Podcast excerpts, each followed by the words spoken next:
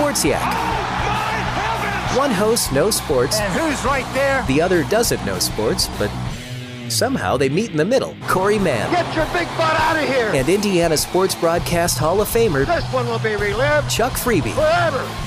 Do you like sports? Cause we like sports. Let's talk about sports. It's Sports Yak. Sports Yak. It's Sports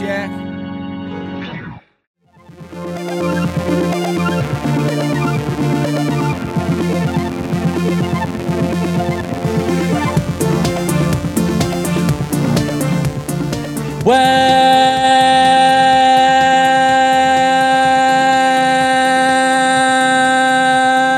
Okay. Welcome back, film fans, to a brand new episode of Quality Check Podcast. I was planning on going forever into eternity, but I have to stop. I'm one of your hosts on this adventurous ride that is known as Quality Check Podcast. I am Daniel Posey, and joining me as always across the internet is Drew Douglas. Evil dies tonight. Evil dies tonight. Oh, this is going to be a lot of fun talking about the brand new Halloween Kills.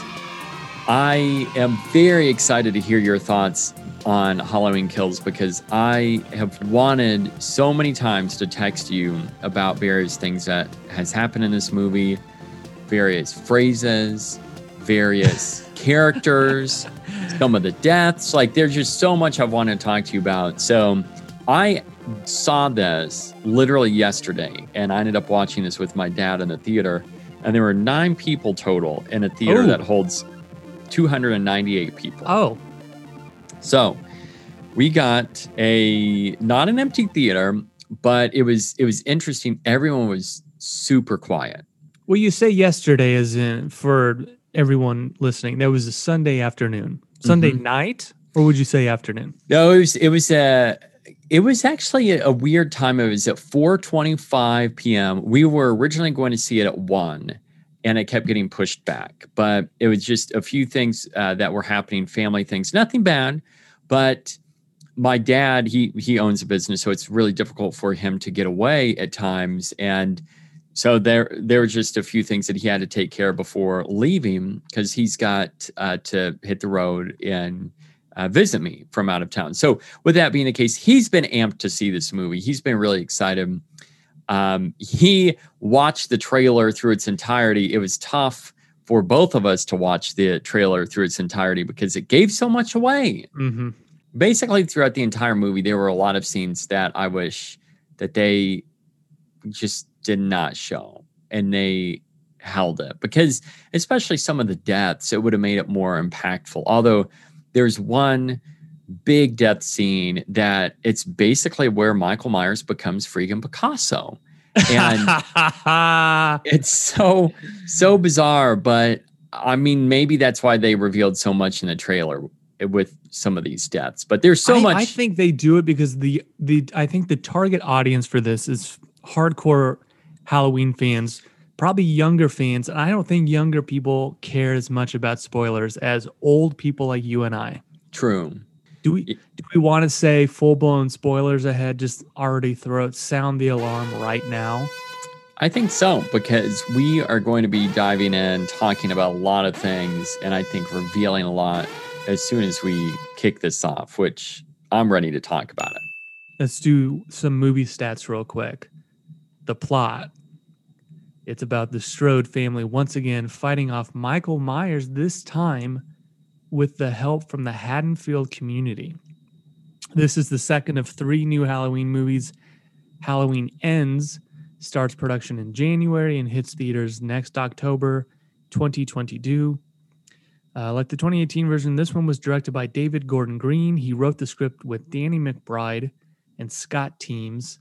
The cast includes Jamie Lee Curtis, Judy Greer, Andi Matichak, Bill, not Bill, Will Patton, excuse me, and Anthony Michael Hall. I, I think Michael is going to be a little bit pissed right now. Rotten Tomatoes, 101, 161 reviews. Right now, 39%. Oh, It's a pretty big slip from the 2018 version, which sits at 79%. This is one, I would say, is dividing not only critics, but audiences too. This weekend, it made a solid $50 million in its opening weekend here in the US.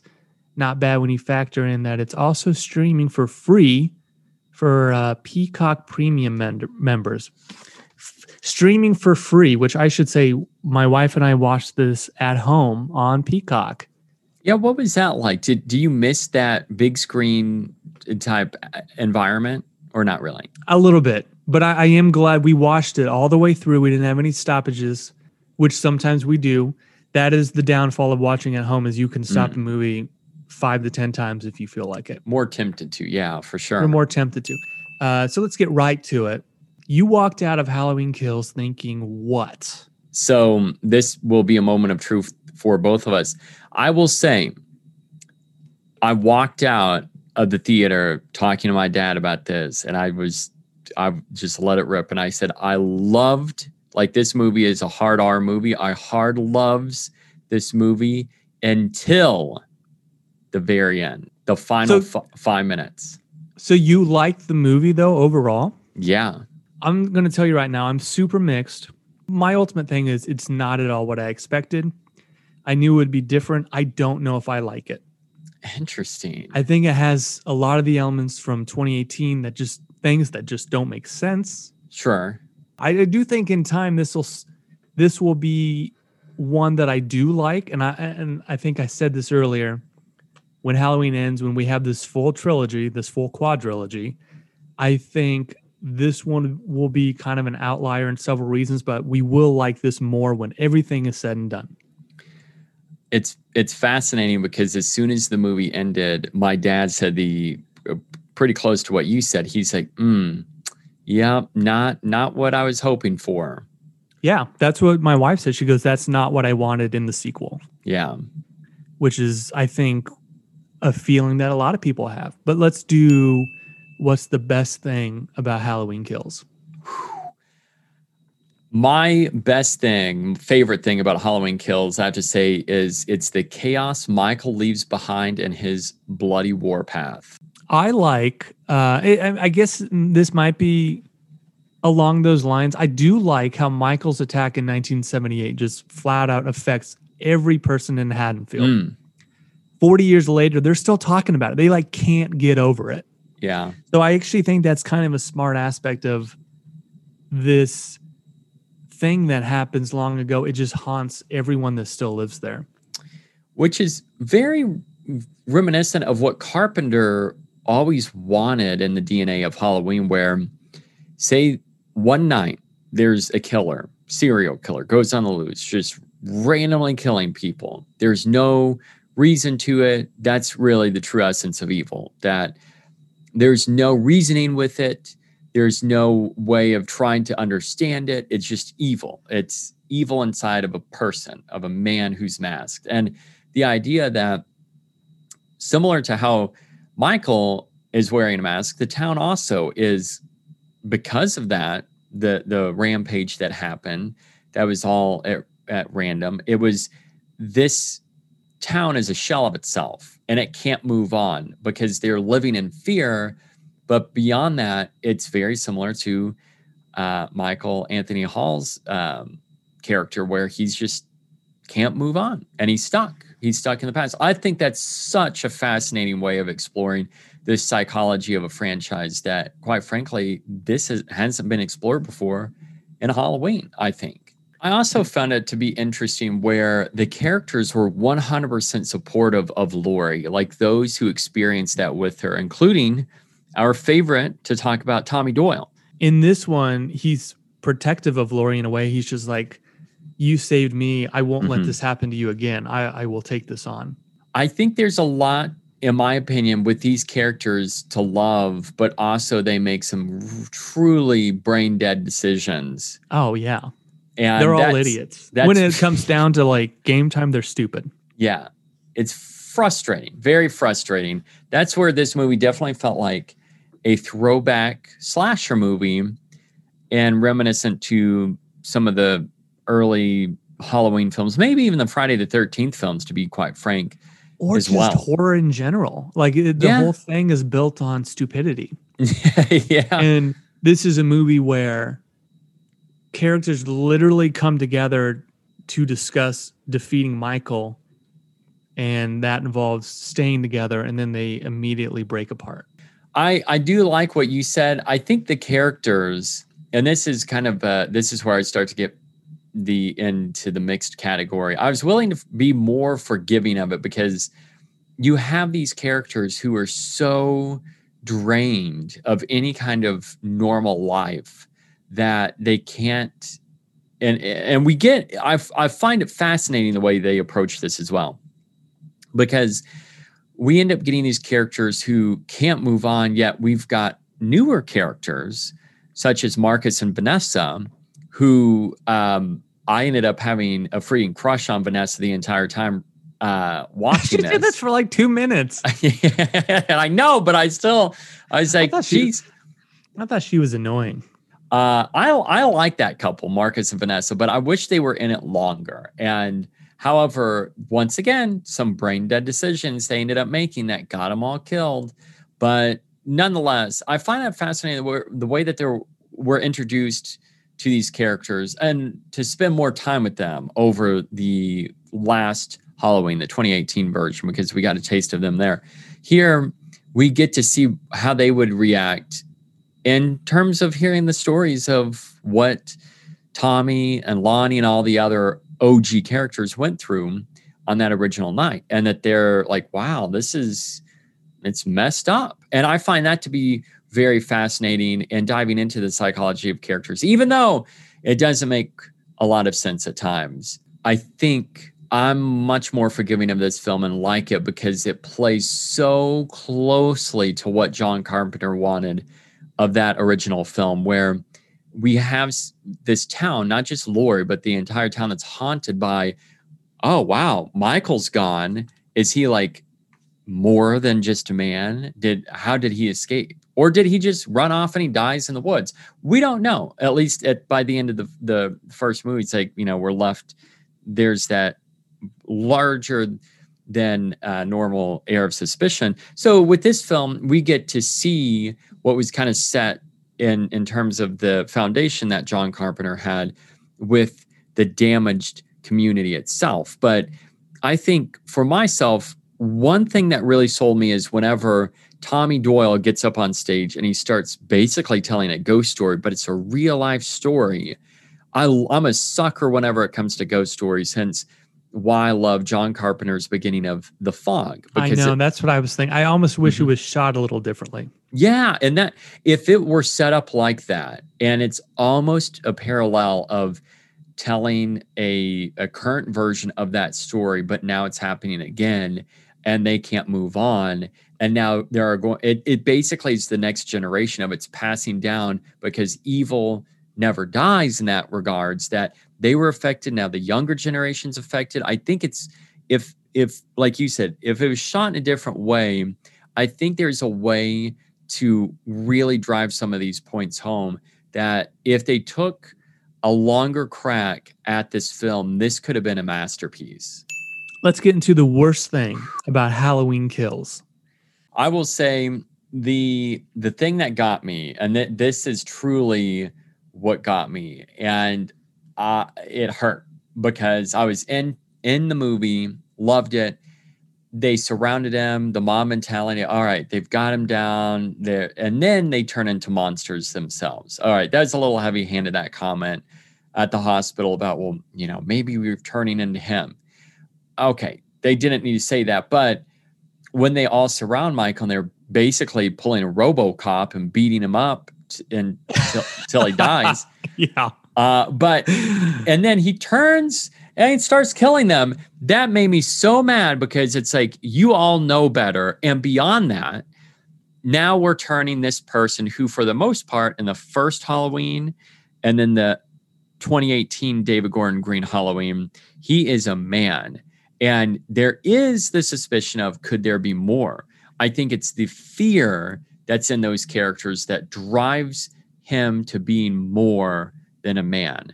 Now he's become that. He's, as Laurie said, he's ascended to another almost universal being. That lost me because I'm like, the idea of him ascending, it's not him, it's the idea of what Michael represents. It's the symbolism of what he's left behind in his wake. And some of those things that it this movie's building to, and then it almost destroys it in the very uh, final few minutes. And then the other thing that's all, truly asinine is whenever freaking Karen, the, the ultimate Karen move happens and she just like freaking gets obliterated. Um, Hmm. And yeah, just staring out the window. I mean, I guess that goes back to the past always comes back, you know? yeah. So you don't like the idea that he is, you don't like the supernatural element? That's it's a weird idea for me to bring that up and say no because normally I would say I love the supernatural idea. I I love it being in this case a symbolism, uh, something that is supposed to represent could he be? I like it towing the line of is he or is he not? But whenever they truly answer that, that he is more than just a man, I'm like, ah, I really So wish it- that was left up for us to decide is he or is he not? Yeah, you had to, you go, are we the ones that have created this monster Yeah. basically in our own minds and we're giving him that power? hmm I do think it's weird. They they went to such great efforts to say movies two through whatever are non-canon anymore. They they didn't happen. They poke fun at Laurie and Michael being related in the 2018 film by Right. saying, "Oh, that's just something they came up with for whatever reason." Yet they keep digging into the wells of the movies that came before it, which is Halloween 6, which was trying to explain how Michael has the power to do what he does, which is this cult, it's supernatural. hmm I I still I like the supernatural element, but it it's not I guess it's not clear enough for me whether that's true or not. So you think by the end of this, it there's not enough answered still to decide whether or not he is No, I, I still think it's up in the air because I feel like the sheriff, Sheriff Hawkins, is like, no, that's that's not the case. Like you're not right about that. I don't know who is the main character of this movie. Is it Tommy? Is it Sheriff Hawkins? You could even argue it's Michael, because 2018, that is Laurie's movie. hmm This is, I guess, maybe Karen's movie, and the third ideally would be Allison's movie. But I feel like Karen doesn't make, she doesn't leave a huge, lasting impression in this film that would justify her being the main character, other than the ending. And then she's a huge, she's a huge focus, I guess, in the whole mob mentality story thread. And then uh, obviously, I've just talked about things being completely illogical. I don't understand how Michael can scoot around Had- Haddonfield so fast and be so undetected. I did love I did love the aspect of where um, we see the flashback with Lonnie and he falls and then he sees him and he's gone. And same way with Hawkins where he shoots him and he's gone. And Hawkins, by the way, has the worst aim of any professional law enforcement agent in And the worst maybe luck. history. Like the dude should not have a gun in his hand. If you if you can't shoot Michael, you're at the top of his st- the stairs and you can't shoot him, and he's four feet below you. What are you doing? like, does he also have a def- he has like an invisible shield over him that's deflecting the bullets? Like, what's going on? the I I will say that in terms of them because that is very tongue-in-cheek for them to say like he's here and then he's gone. That also plays into the whole supernatural element of and i love that they're they skirt that in terms of well is there more to it than this? I do that i like. I like that you know just towing the superstition line. And to me that is funny, but also I like what they're doing with that. And it is, it is, I think, more than anything, thinking about it to me, comical. The fact that Michael, as you said, just scoots around willingly and so go- easily. and no one ever notices him. and there's massive bloodshed all over the friggin' town. I guess too. I, I this ended, and I'm so mixed on it that I'm like, did we need to turn this into a trilogy? Is there enough to justify yeah. Um, three new films? Like this yeah. does nothing to necessarily add to the story or build on the legacy of this story. I guess the argument is you watch all three of these movies at once, it's like one massive movie.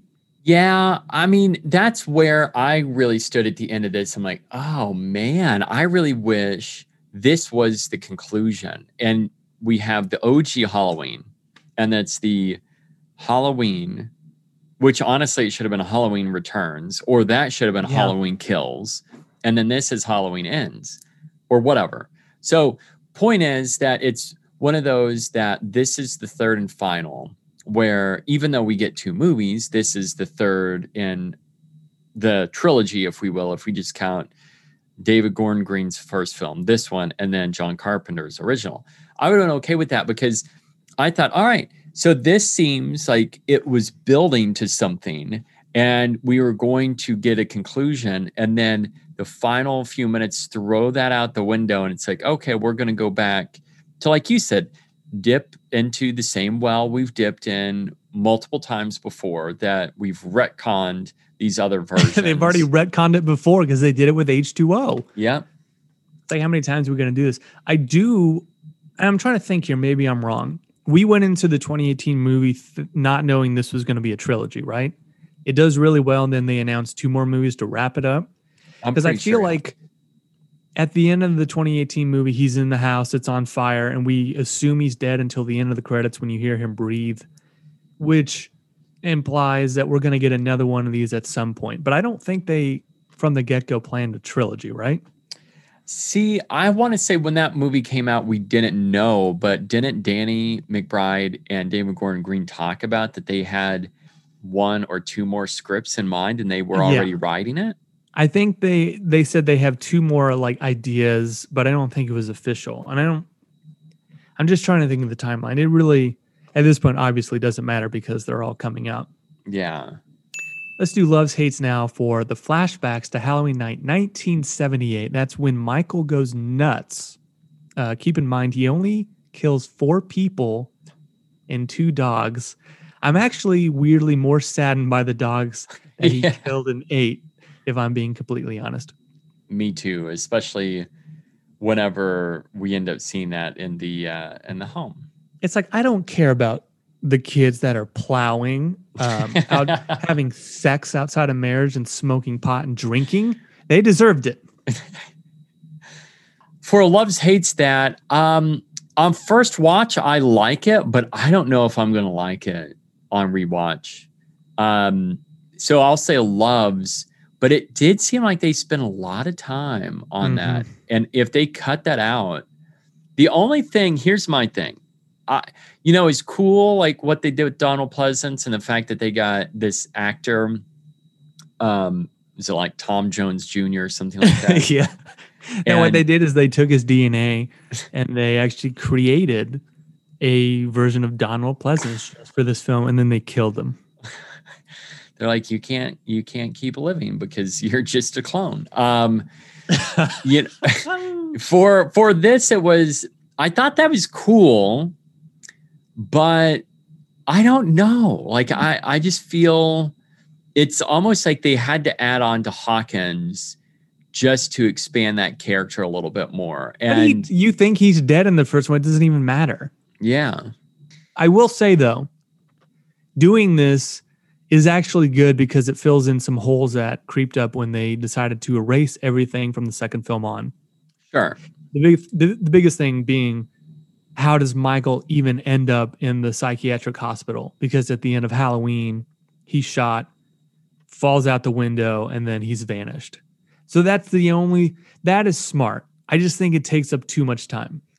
Yeah, I, I think they definitely spent way too much time on that. I dug it, but I think that's my largest critique with it. Other than that, I'll say I loves it. I think that they nailed the look. It did look like something John Carpenter had shot, and it was.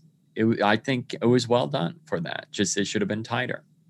And when I heard this was going to have flashbacks, I literally thought it was just going to be from the original movie or footage from two. I didn't know they Mm. shot something completely new. So that was cool. Loves Hates, focusing so much of the story on the Haddonfield side characters. That includes OG characters that return from the 78 movie and new ones introduced in this new trilogy.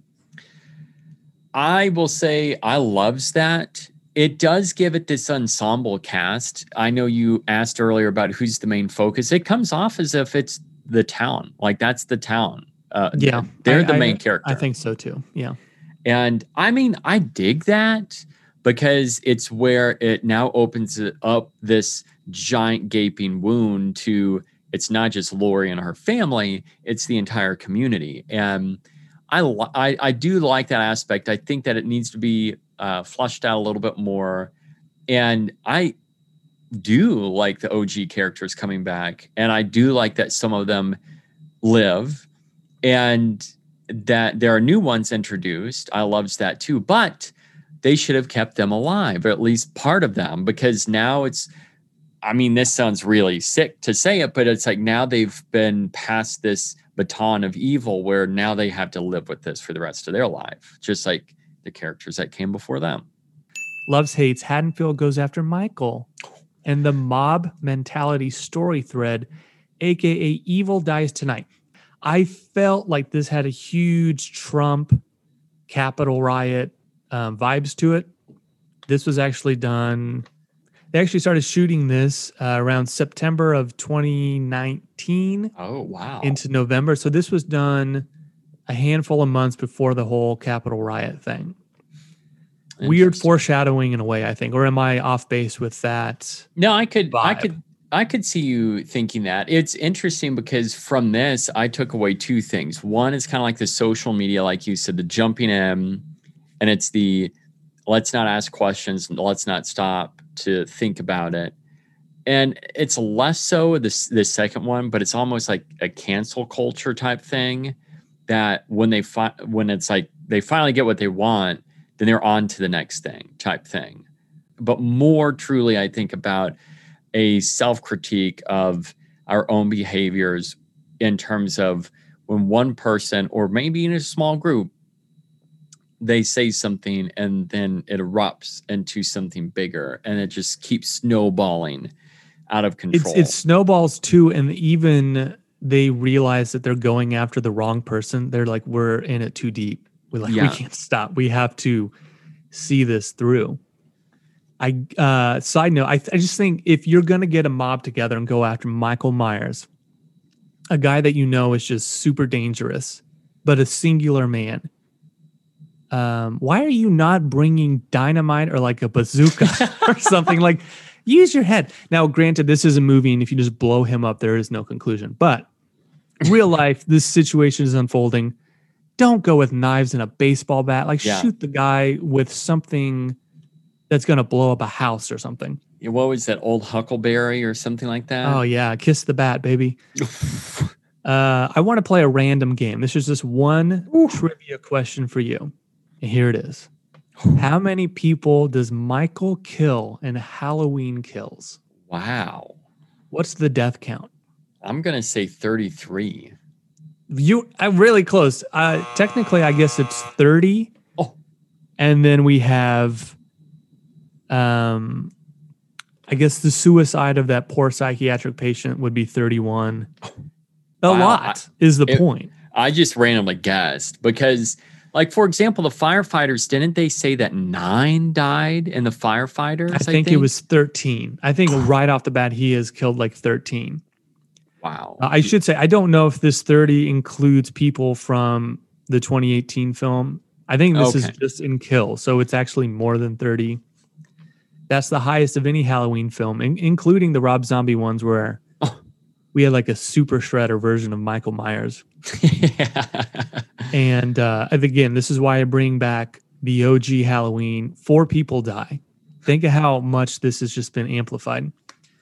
Kind of segues into Love's Hates, the movie's extreme violence. This movie is super violent, super, Yeah. super, super violent.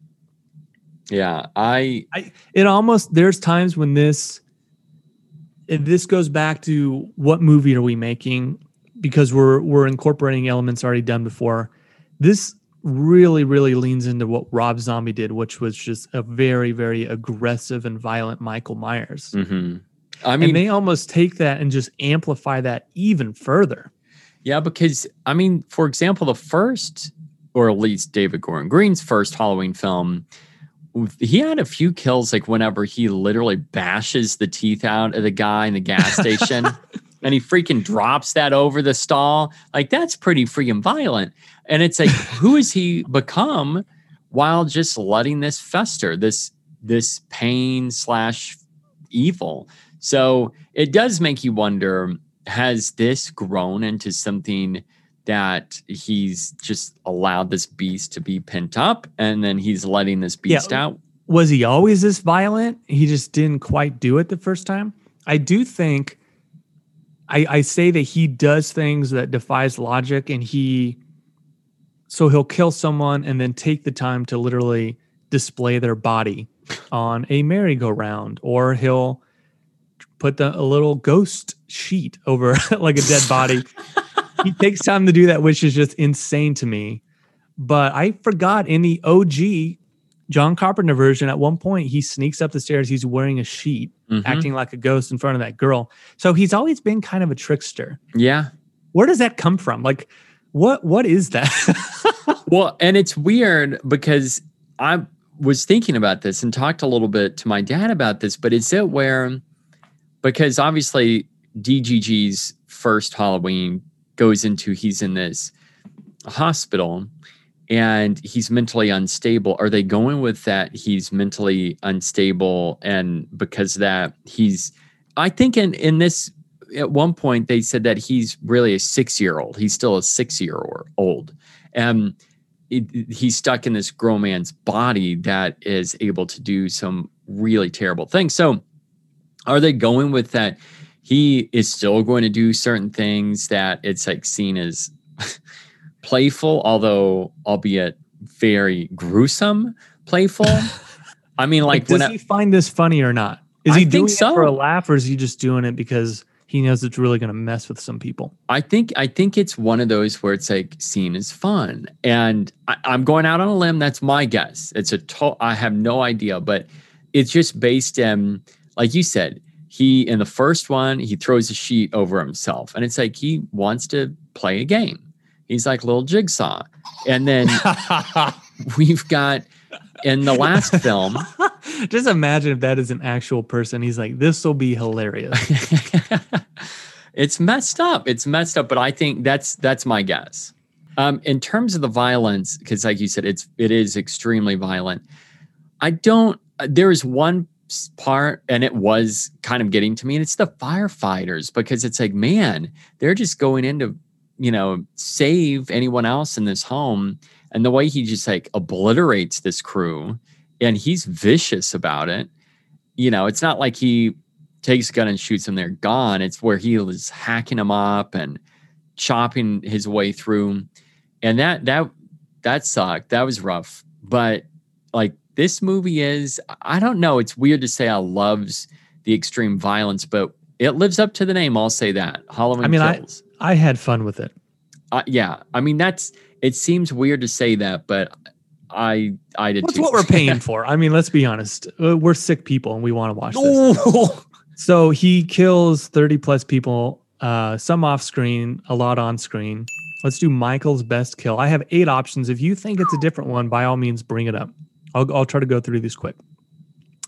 Uh, number one, Michael goes wild on firefighters and first responders. Again, very sad. They're just doing their job. I guess this also sparked some controversy. Two people started a online petition to like get this movie boycotted or taken out of theaters because they were offended. And then I guess people countered that with their own petition that got more signatures somehow online. I do Uh, think so. That's that's kind of strange. I wasn't offended. I mean, it's it's the hazards of the job, I guess, in this scenario. He's not targeting firefighters; they just happen to be there. I mean, this is, I think it raises once again another very fascinating point. When you've got someone who's just off the rails like Michael, and you are doing, like you said, doing a job to save lives, but yet you don't know what you're running into that house to to rescue or who to rescue. And it turns out it's someone like Michael or something like Michael. I mean, that's terrifying. That that really makes brings this idea of evil to another level because that's messed up. I, I do. I think if you're thinking along that line, though, you have to go. What if it's more interesting if they save Michael? He doesn't kill them, and he just disappears and goes Oh. and continues. Uh, number two, Michael kills Marion, then hangs her from the swing set. Marion is a character we met in the original film. She's back. Uh, number three, Marcus gets stabbed through the eye and skull, then gets dumped on a merry-go-round. Again, something where he brutally, brutally kills somebody and then plays with their body. Uh, number four, the drone couple. Michael breaks into the home of an elderly couple and goes to work. This one is super vicious. The woman gets a fluorescent bulb shoved in her throat. Her husband is then dumped on the kitchen table, and she dies watching Michael ram knives into his back. What in the heck is that all about? It is. That's what I'm up. watching going, what in the why? Uh, number five, Allison's bad boyfriend Cameron gets his head nearly twisted completely off in Michael's revamped former home.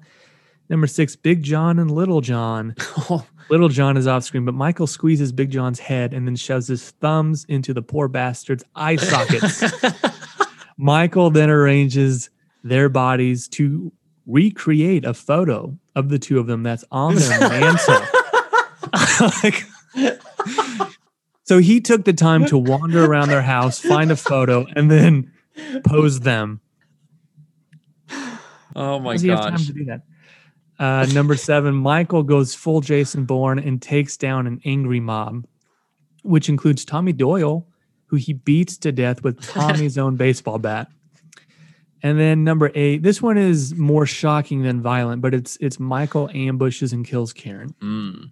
Honestly, while you were reading the Big John, Little John, I didn't think too much about it, but it's just the just the the intensity and the fact that whenever they're going into the home and we hear the soft rock playing or something like that, and we see the camera pan across this photo of them so happy, and then it pans down to see this grotesque portrait of them recreate. It's so weird, but I I felt so bad, but I laughed so loud during that. I thought I was going, someone's going to get mad at me, but it was just the fact. It's like it goes down to like he has so much time on his hands. He's like, what can I do to mess with people? It's the night that never ends. You know, it's weird. I don't I don't understand how he has time to do it, but he's a, a productive individual. So is that your favorite? Because I think honestly that's mine, just because it's so insane. That's that's not. While you were reading it, I was thinking that I may have to change it, but uh, my original thought, and I'm going to give it to Cameron because the Ooh. entire the it's it. It's like, he- and it's Michael. It's bad. Yeah, and then the and he gets that beaten up for like three minutes straight, leading up to his head getting twisted. I almost wish he had ripped his head completely off.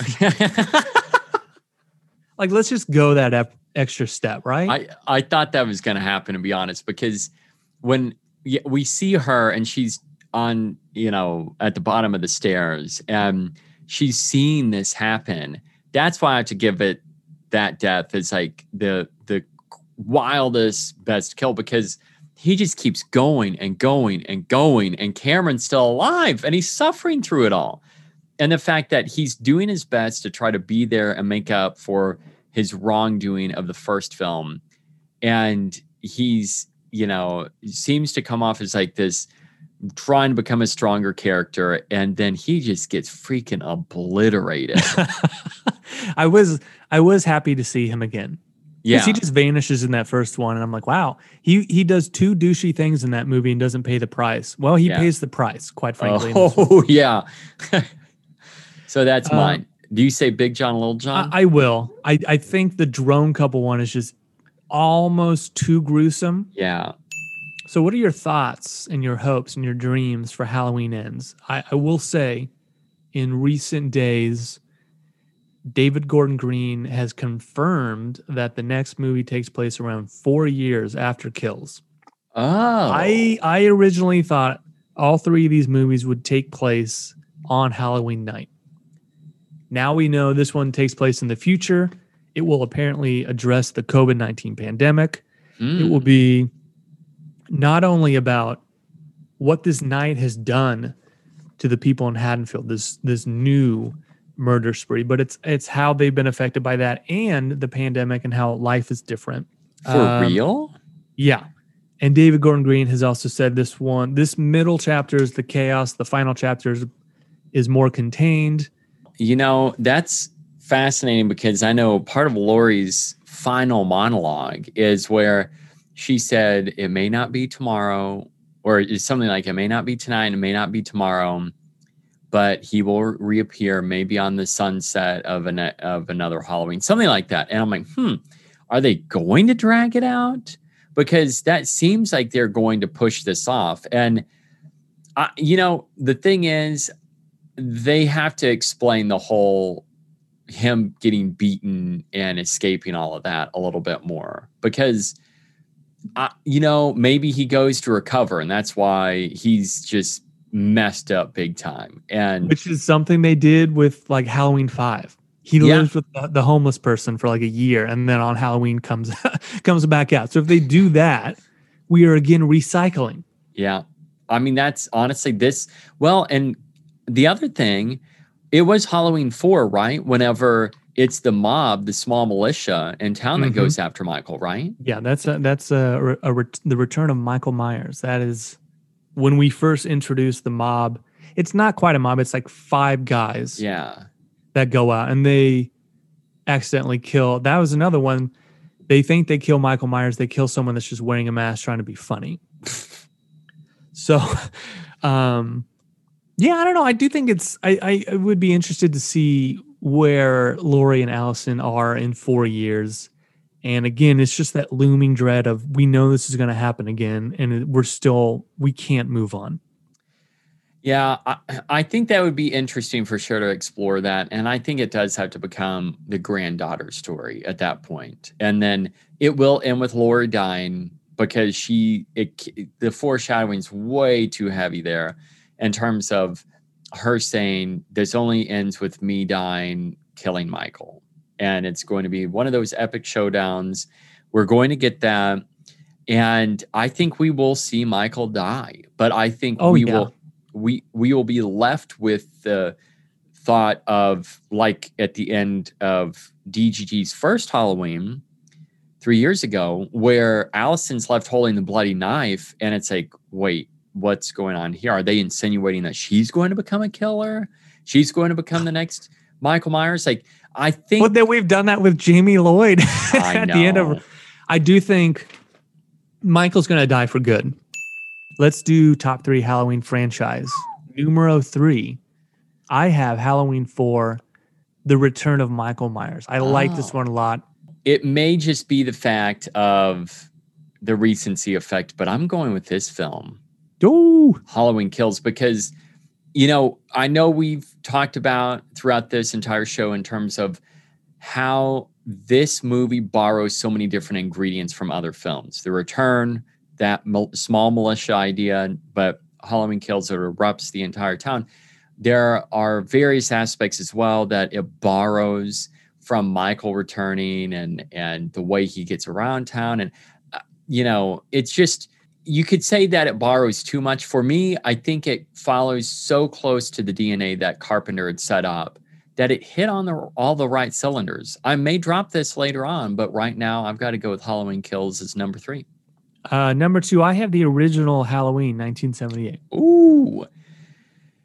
All right, so this gets interesting. And I think as of recent, it's less controversial. But number two for me is Halloween 3 Season of the Witch. Oh, you know, I almost had that in my top three. Uh, it's probably number four, but yeah, fantastic masterpiece. Uh, and then number one, I have Halloween two, the original Halloween two. I still like that one a lot. I love it. I love, love, love it. My number one is the OG John Carpenter Halloween. I I love what he set out to do. I love that this idea of you know who is the boogeyman, who is the shape, just this entire structure of really an existential dread, and then it looms over the town. So that's why I had to give it to Halloween Kills because of the three these three movies, my top three, it all follows very closely to John Carpenter's DNA. It started with the Halloween film. After that, he wanted to be done with Michael Myers, as we've talked about so many times in the past. And then the studio said, "We we made too much money. We want to bring him back." And then he literally went to the gas station, picked up a six pack, banged out a script, and killed out off Michael Myers in Halloween 2. And that's because he wanted to be done. And then his original idea for Halloween is it would tell different stories of evil on Halloween. Mhm. And it then, just all it's it always happens. And I do Yeah. I said this the last podcast. I think that's the direction you go next for a little bit. Yeah, I, I absolutely, I agree. I and that would be great to see that, and that's why Season of the Witch is just up there because it tells a completely different story, following in the DNA that Carpenter set out to do, and then kills once again, as I said, follows in pursuit of of that those foundations that Carpenter set out so long ago to do. So I really wonder what Carpenter thinks about this, or if he's very much so like shrugs his shoulders, say, eh, at least I get paid. No, I think he's pretty invested because with Halloween Ends, DGG is talking about the script. Uh, they have two new writers that worked alongside him and McBride. And he talks about how one of the recent drafts he sent to Carpenter for notes. So they're he's Mm. involved in this whole thing. And I, I think it shows. I really do. I think it does show. Uh, there's a crap ton of Easter eggs in this. I have a bunch. Obvious ones. Laurie spends the movie in the hospital, similar to the original Halloween Mhm. 2. We see the iconic silver shamrock Halloween mask featured in Halloween 3 Season of the Witch, which we mentioned. Loves. A slew of characters from the 78 movie appear in this, including a former nurse named Marion.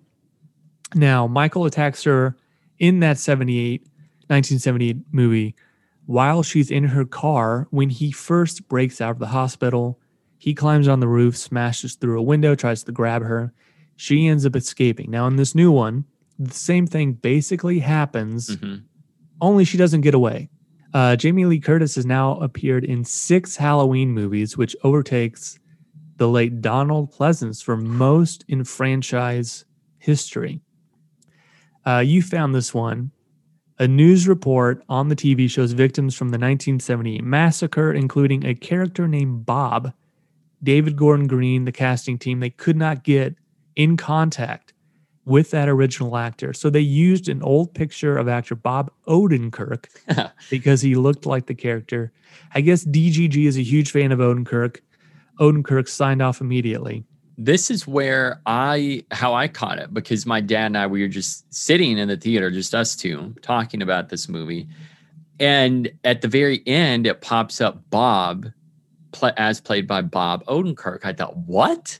Where? Like who? Because he's in the credits. He's a final person mentioned in the cast. And right above him, guess who's right above him? PJ Soles. Is that how you pronounce her name? Um, she's the one that uh, is killed, the babysitter that's killed in the first OG Halloween film. Yeah. She's got the pigtails, but I can't remember what her name was listed under. I, I'm assuming that it was just in the news report. I'm, I'm I'm guessing that it was new footage that they used with her something like that, and they just gave her credit for that. Now I noticed this one. One of the firefighters mauled by Michael is named Gamby. He has a Gamby name tag. Now Danny McBride, who co-wrote this movie, he played a character named Neil Gamby on the HBO show Vice Principals. I was proud of Mm. myself when I saw Gamby, and uh, that's all I had. So there is a um oh shoot. Uh no, I don't.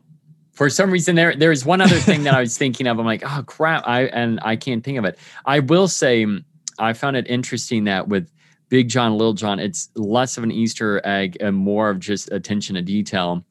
But one time whenever Tommy is gathering the the gang there on the streets, we see on one of the park benches where apparently Big John, and Little John are they're apparently this either real estate uh, couple or they are a lawyer couple because they there's a sign on a bench, but half of it's ripped off.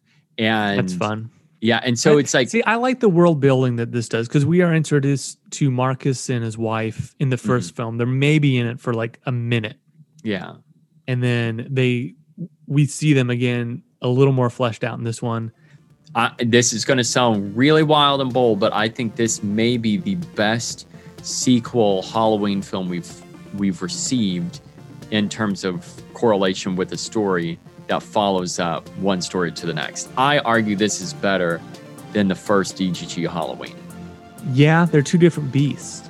Yeah, yeah, that's that's a good point. They I mean, they they're are. so different. Oh, man, what a bloody, bloody exciting time. Well, film fans, thanks for joining us on yet another thrilling installment, bloody installment of Quality Check Podcast. Hopefully you enjoyed it. Join us next time when we talk updates on the the uh, shoot. I was going to say fall. Actually, it is the fall movie fantasy draft. Yeah, you're not wrong. It's still fall. Yeah, fall movie fantasy draft. I'm already thinking that we're closing on winter. We are, but it's still fall. So join us next time when we talk about the fall movie fantasy draft. And until next time, keep watching.